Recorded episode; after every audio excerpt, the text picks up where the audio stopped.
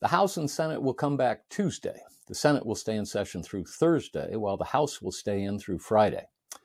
This week in the House, they'll return Tuesday with the first vote set for 6:30 p.m. At that time, the House is scheduled to take up 3 bills under suspension of the rules. On Wednesday and for the balance of the week, the House will consider H.R. 2, the Secure the Border Act of 2023, and H.R. 1163, the Protecting Taxpayers and Victims of Unemployment Fraud Act. Last week in the Senate, the Senate came back to work on Monday and voted to confirm Anthony DeVos Johnstone to be a U.S. Circuit Judge for the Ninth Circuit Court of Appeals. On Tuesday, the Senate voted to invoke cloture on and then to confirm the nominations of Michael Farbiarz and Robert Kirsch, both to be U.S. District Judges for the District of New Jersey. Then the Senate voted to invoke cloture on the nomination of Orelia Eleta Merchant to be U.S. District Judge for the Eastern District of New York. On Wednesday, the Senate voted to confirm her to that position. Then the Senate voted to invoke cloture on the nomination of Wesley L. Hsu to be U.S. District Judge for the Central District of California. Then the Senate voted to pass H.J. Res. 39, a Congressional Review Act resolution of disapproval of the rules submitted by the Department of Commerce relating to procedures covering suspension of liquidation, duties, and estimated duties in accord with Presidential Proclamation 10414. This is a significant CRA resolution of disapproval against a Biden administration action. A June 2022 emergency proclamation allows imports of Chinese solar products with no additional tariffs for two years, guaranteeing unfair competition for American solar panel manufacturers.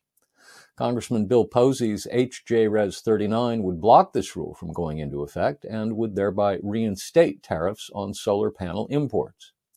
The resolution passed the House by a vote of 221 to 202, with 12 Democrats crossing party lines. It also passed the Senate with a bipartisan vote of 56 to 41. Then the Senate took up SJ Res 9, another CRA resolution of disapproval.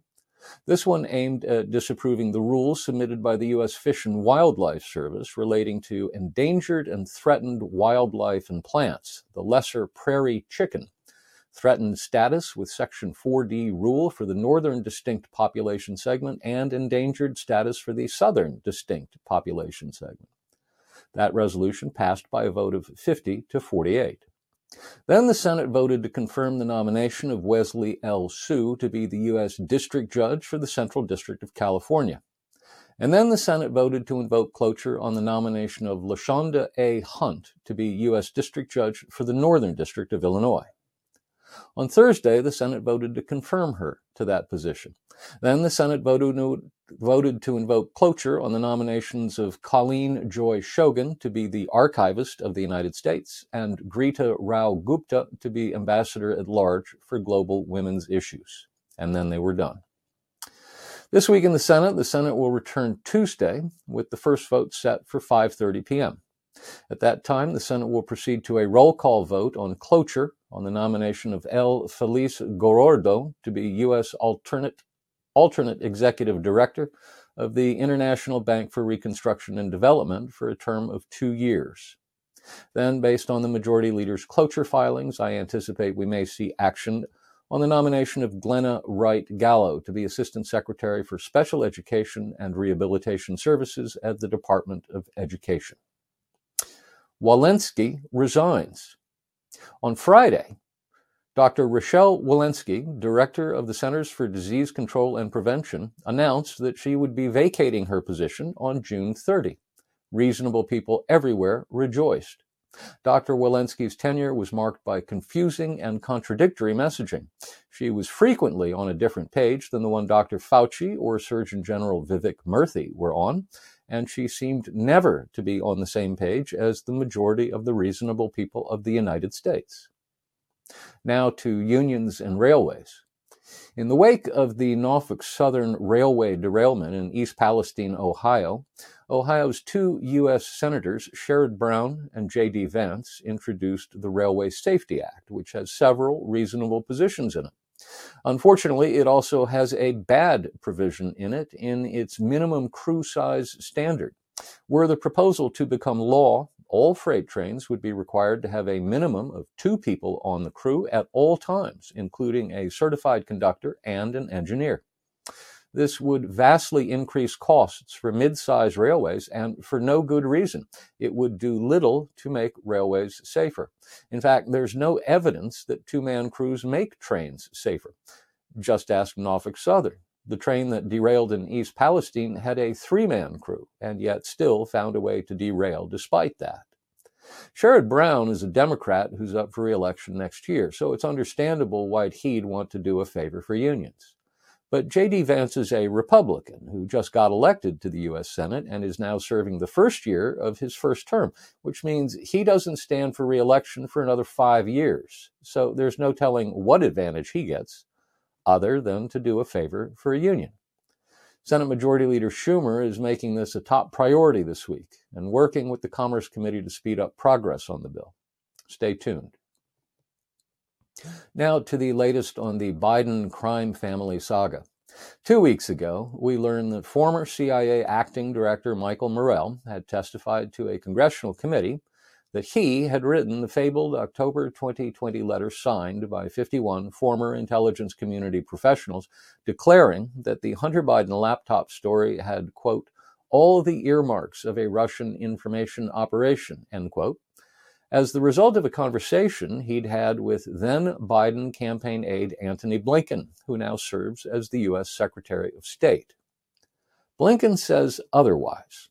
Appearing on Fox News last Monday, interviewed by correspondent Benjamin Hall, Blinken said, quote, with regard to that letter, I didn't, it wasn't my idea, didn't ask for it, didn't solicit it. And I think that the testimony that the former deputy director of the CIA, Mike Morell, put forward confirms that.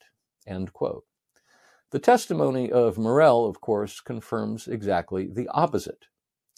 Meanwhile, House Oversight Committee Chairman James Comer of Kentucky said yesterday that the Department of Justice should hold off indicting Hunter Biden until after Wednesday of this week.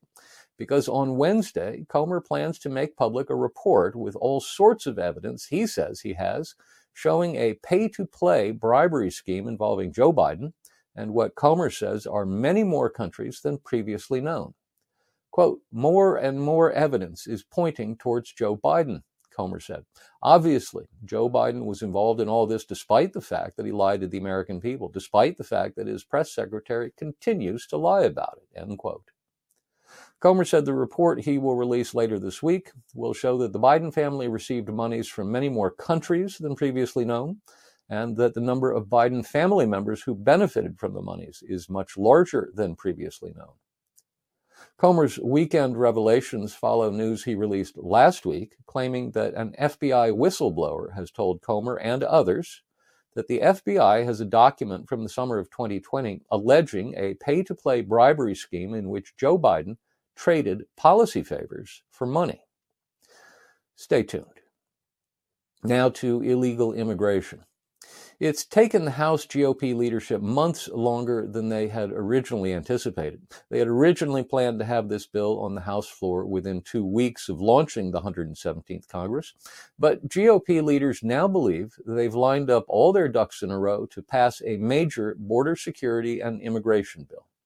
H.R. 2, the Secure the Border Act, will come to the House floor this week. The bill is actually a combination of two bills H.R. 2640, the Border Security and Enforcement Act of 2023, which came out of the Judiciary Committee, and H.R. 2794, the Border Reinforcement Act of 2023, which came out of the Homeland Security Committee. Here's the bullet point take on what's in the two bills. And if you want to read a fuller analysis, You'll have to read this week's Washington Report online because even the bullet point take is seven pages long. So I'm going to be cutting here and there. Let's start with H.R. 2640, the Border Security and Enforcement Act of 2023. Title I is Asylum Reform and Border Protection. The background. Unlike the European Union, the United States does not have a safe third country policy that prevents asylum shopping. So applicants for asylum in the United States can travel through multiple countries where they could have sought protection before they reach their preferred destination, the United States.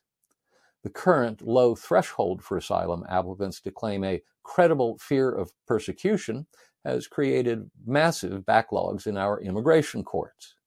When combined with catch and release policies, these backlogs ensure that fraudulent asylum applicants can live and work in the United States for years before finally being denied asylum. From 2014 to 2019, 83% of those who claimed a fear of persecution were found to have a credible fear and were referred to an immigration judge. But only 15% of the asylum cases completed during that period were granted asylum. So, what Title I does.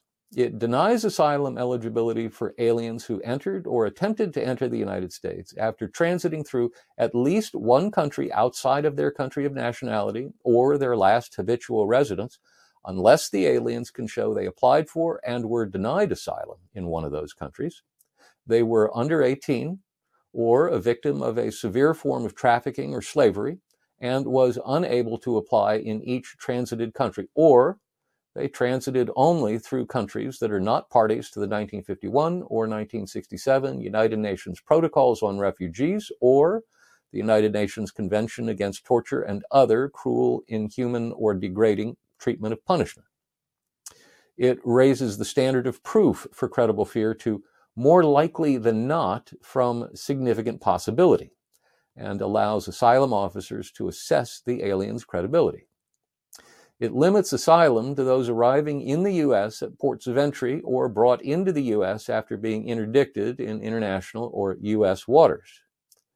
It makes ineligible for asylum any alien who has participated in persecution, who has been convicted of any felony or certain misdemeanors, or is otherwise deemed a security concern. It bars granting asylum if the alien could avoid persecution by resettling in a different part of the alien's country of nationality, or if the alien was firmly resettled in another country prior to arriving in the United States. It defines firmly resettled to cover cases where the alien or the alien minor's parent could receive a permanent or indefinitely renewable immigration status. The alien lived without persecution or torture for one year or more, or the alien is claiming a fear of persecution in a country other than the alien's country of citizenship. It tightens the asylum process to limit claims based on non state activity. It mandates a 180 day waiting period before an asylum applicant can apply for an employment authorization document, that's an EAD, and limits such EADs to renewable six month periods. It prohibits a determination that an alien is a member of a particular social group when that group is based on generalized violence, a high crime rate in the country of origin, or past or present criminal activity or gang or terrorist group membership, among others. It clarifies that persecution does not include generalized harm or violence in a country. Treatment the U.S. regards as unfair, unjust, unlawful, or unconstitutional. Intermittent harassment, threats from un- unidentified entities without effort to carry them out, or non severe economic harm or property damage. It creates a notice which warns asylum applicants that frivolous asylum claims will result in a permanent bar in immigration benefits. And it establishes expedited asylum procedures for Cubans, Nicaraguans, and Venezuelans. That's Title I. Title II, the Border Safety and Migrant Protection the background is the Trump administration successfully deterred illegal immigration and fraudulent asylum claims by requiring asylum applicants to wait in Mexico for their asylum applications to be adjudicated. The official name of the Trump Remain in Mexico policy was the Migrant Protection Protocols, MPP. The Biden administration dismantled the MPP program and either released illegal aliens into the United States, that is, catch and release, or granted parole into the United States. The parole designation allowed them to apply immediately for an employment authorization document, the EAD, while illegal aliens who are released into the country with a notice to appear or a notice to report are not entitled to apply for EADs until after they have filed applications for asylum. Now, what Title II does it makes illegal aliens ineligible for parole or release from custody other than to be returned to their home country or returned to a contiguous country to pursue an asylum claim. And it mandates that DHS must return an illegal alien to a contiguous country, that is the MPP, to await adjudication, adjudication or remove the alien if DHS is unable to detain the alien during the adjudication or return the alien to his or her home country. It requires suspension of entry for aliens when DHS cannot comply with detain, return, or removal of aliens. It provides state attorneys general a cause of action to seek injunctive relief from DHS for failure to follow the detain, return, remove, or suspension requirements. Title III is ensuring united families at the border. Here's the background. The Flores Settlement Agreement, initially agreed upon in 1997, was modified in, in 2015 by Judge Dolly Gee to apply to accompanied as well as unaccompanied minors. This ruling was upheld by the Ninth Circuit after an appeal by the Obama administration. The effect of this ruling was essentially to bar family unit detention. This led to an exponential increase in family unit illegal immigration. In 2018, family units accounted for roughly 161,000 apprehensions, and after COVID, roughly 1 million apprehensions in FY21 and FY22 combined. So, what Title III does, it removes the legal presumption that accompanied minors apprehended at the border cannot be detained. It requires that accompanied minors only be released to parents or legal guardians who are lawfully present in the United States. It requires detention of parents with their alien child. It includes a sense of Congress that these amendments satisfy the modifications of Flores made in 2015 with regards to accompanied minors in custody, and it bars states from requiring detention facilities for family units to be licensed independently by a state to operate. Now, Title IV Protection of Children. Background Under current law, unaccompanied alien children, that is, UACs, from contiguous countries are treated differently than UACs from non contiguous countries. While UACs from contiguous countries may be returned immediately, those from non contiguous countries are required to be transferred to the Department of Health and Human Services, that is HHS, within 72 hours after they're encountered. HHS is required to hold the UACs in the least restrictive setting, ensure access to legal counsel, and locate a sponsor in the United States. These procedural protections for UACs from non contiguous countries led families to put their children in the hands of the cartels to escort them to the U.S. border, where they could turn themselves in to Border Patrol. UAC apprehensions, which numbered 16,067 in FY 2011, reached what was a record 68,541 in FY 2014. In FY 2021, a record 146,925 were apprehended, only for that record to be broken in FY 2022 when 152,075 were apprehended. For the current fiscal year to date, 70,016 have been apprehended before the anticipated surge in numbers after the end of Title 42 later this week. So, what Title IV does. It treats all UACs the same, regardless of national origin, so that all UACs who are not trafficking victims and who are not in fear of returning to their home country may be returned promptly to be reunited with their families. It requires HHS to obtain relevant information for all sponsors of UACs, including the immigration status of the sponsor and it requires DHS to initiate removal proceedings on sponsors without lawful status. And it restricts eligibility for special immigrant juvenile, that is SIJ status, to alien minors who cannot be reunified with one parent or legal guardian who is not abusive. Title V Visa overstays penalties. Here's the background. Visa overstays are a significant portion of the illegal immigrant population in the United States and have been trending higher in recent years. In 2016, the Center for Migration Studies estimated that 62% of those here unlawfully had overstayed a visa. Pew Research has said from 2007 to 2017, the share of newly arrived, unauthorized immigrants, those in the U.S. five years or less, from regions other than Central America and Mexico, the vast majority of whom are overstays, increased from 37% to 63%. So, what Title V does it increases the civil penalty for illegal entry and attempts to enter illegally from between $50 and $250 to between $500 and $1,000. It applies the same civil and criminal penalties for illegal entry to temporary non immigrants who overstay their visa. Currently, visa overstays are not subject to such penalties. Title VI Immigration Parole Reform. Here's the background Congress granted the executive branch the power to parole individual aliens only on a case by case basis when the case presented urgent humanitarian reasons or significant public benefit on a temporary basis.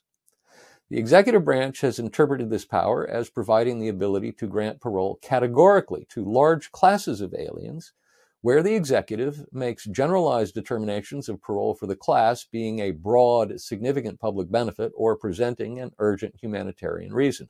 These parole grants include employment authorization document eligibility for grantees.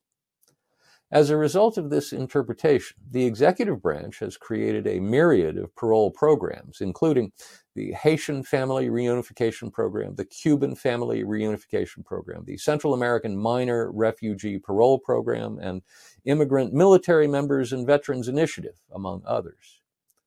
The Biden administration currently is importing 30,000 parolees per month from Venezuela, Nicaragua, Haiti, and Cuba in an effort to deter their illegal entry at the border. So, what Title VI does, it strictly limits parole to case by case basis by prohibiting class wide eligibility criteria. It allows parole for certain spouses and children of active duty members of the U.S. Armed Forces. It provides parole to residents of Cuba pursuant to the 1994 U.S. Cuba Joint Communique on Migration. It allows parole eligibility for aliens returned to Mexico pending their removal proceedings solely for the purpose of travel to and from those removal proceedings in the United States. It bars employment authorization for parolees except for the spouses or children of active duty members of the armed forces and nationals from Cuba. It creates a cause of action for individuals, states, and localities to bring civil action for violating the provisions of this act. Title VII, the legal workforce. Here's the background. The primary magnet for illegal immigration is the potential to work in the United States. E-Verify is a free, fast, and accurate internet-based service that allows employers to verify the work authorization of new hires in minutes by entering the information already required on the I-9 form. E-Verify does not create any additional databases. Instead, it simply pings first the Social Security Administration's database, and second, if there is no match in the SSA database, the Department of Homeland Security's database on aliens. So, what Title VII does, it permanently authorizes E-Verify. It requires all employers to screen all new hires through E-Verify within three years, with a gradual phase in based on business size, with agricultural employers having the last compliance date.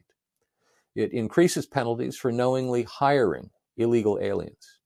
It requires the Social Security Administration to identify compromised Social Security numbers, that is, SSNs, and block their use until contact is established with the legitimate holder of that SSN in order to prevent further identity theft or misuse.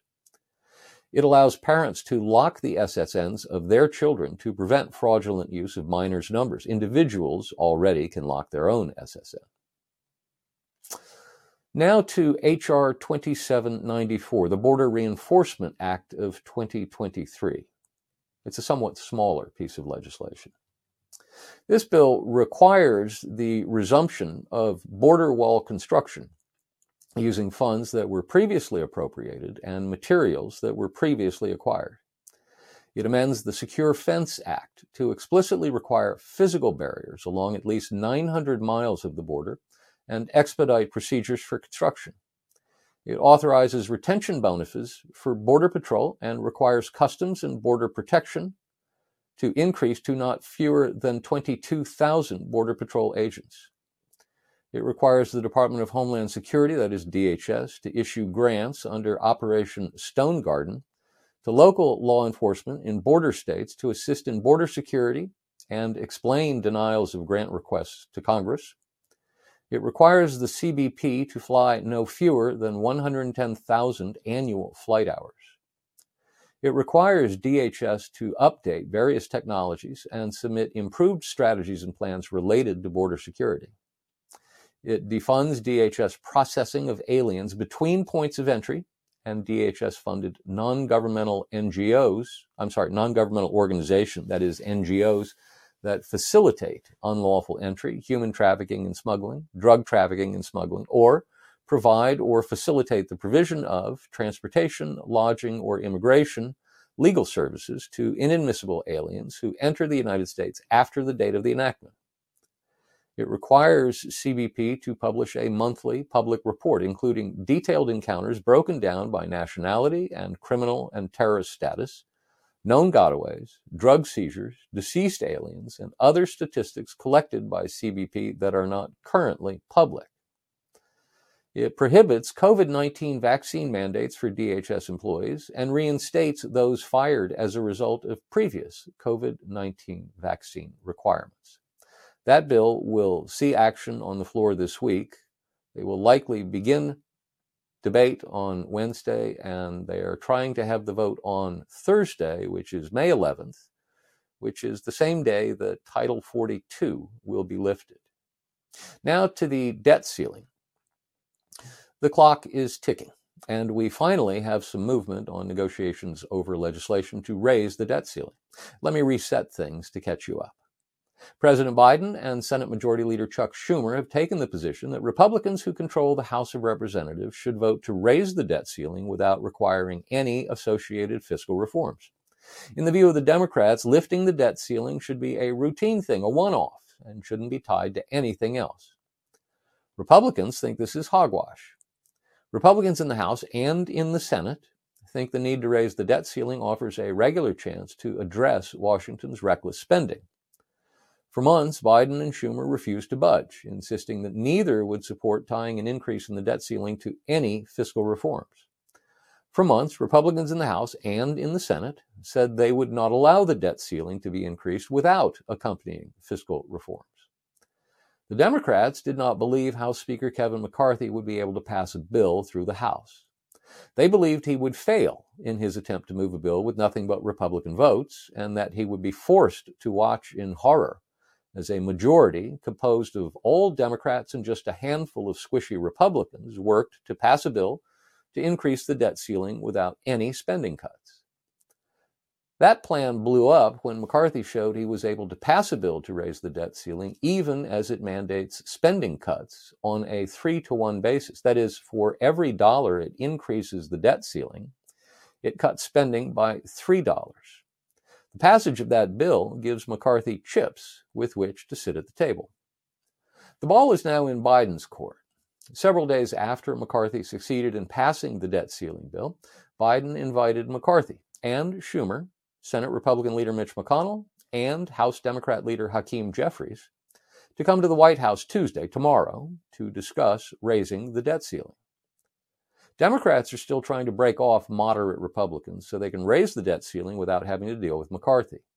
House Minority Leader Jeffries revealed early last week that House Democrats had introduced a bill months ago that could serve as the vehicle for a discharge petition that would generate signatures from all 213 Democrats and, if possible, five House Republicans.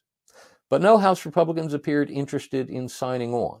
And on the Senate side, Republicans, led by Utah Senator Mike Lee, signed a letter, 43 of them, meaning that only six Republicans failed to sign, saying they would not vote for an increase in the debt ceiling without spending cuts.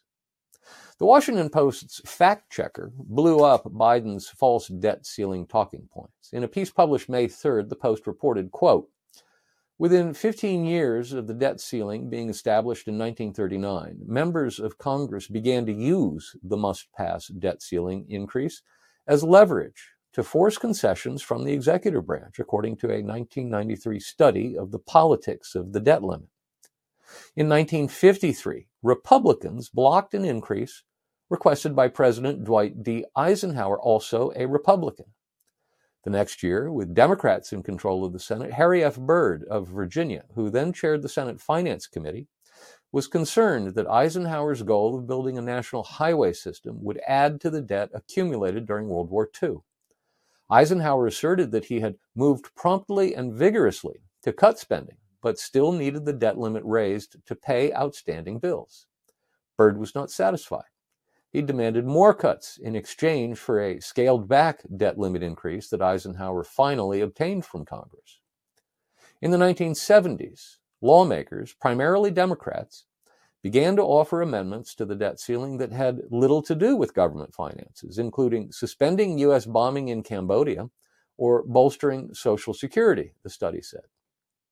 Continuing with the Washington Post, a pattern soon developed with lawmakers in each party generally supporting a debt ceiling increase only if the president was from the same party. In 2006, Senator Barack Obama gave a speech on the Senate floor saying he would refuse to approve a debt limit increase requested by a Republican president, George W. Bush, without a plan to reduce the budget deficit. End quote. Moreover, seven of the last 10 debt limit increases, including importantly all three that occurred during the Trump administration were enacted as part of larger fiscal legislation and were not standalone increases, as the White House falsely claims. Meanwhile, Treasury Secretary Janet Yellen announced that because of unexpectedly low revenues flowing into the government, the so called X date, that is, the date beyond which Treasury will lose its magical ability to juggle funds and continue paying bills without an increase in the debt ceiling, has moved up to June 1. If she is to be believed, that means the clock is really ticking. And that's our Washington Report for this week.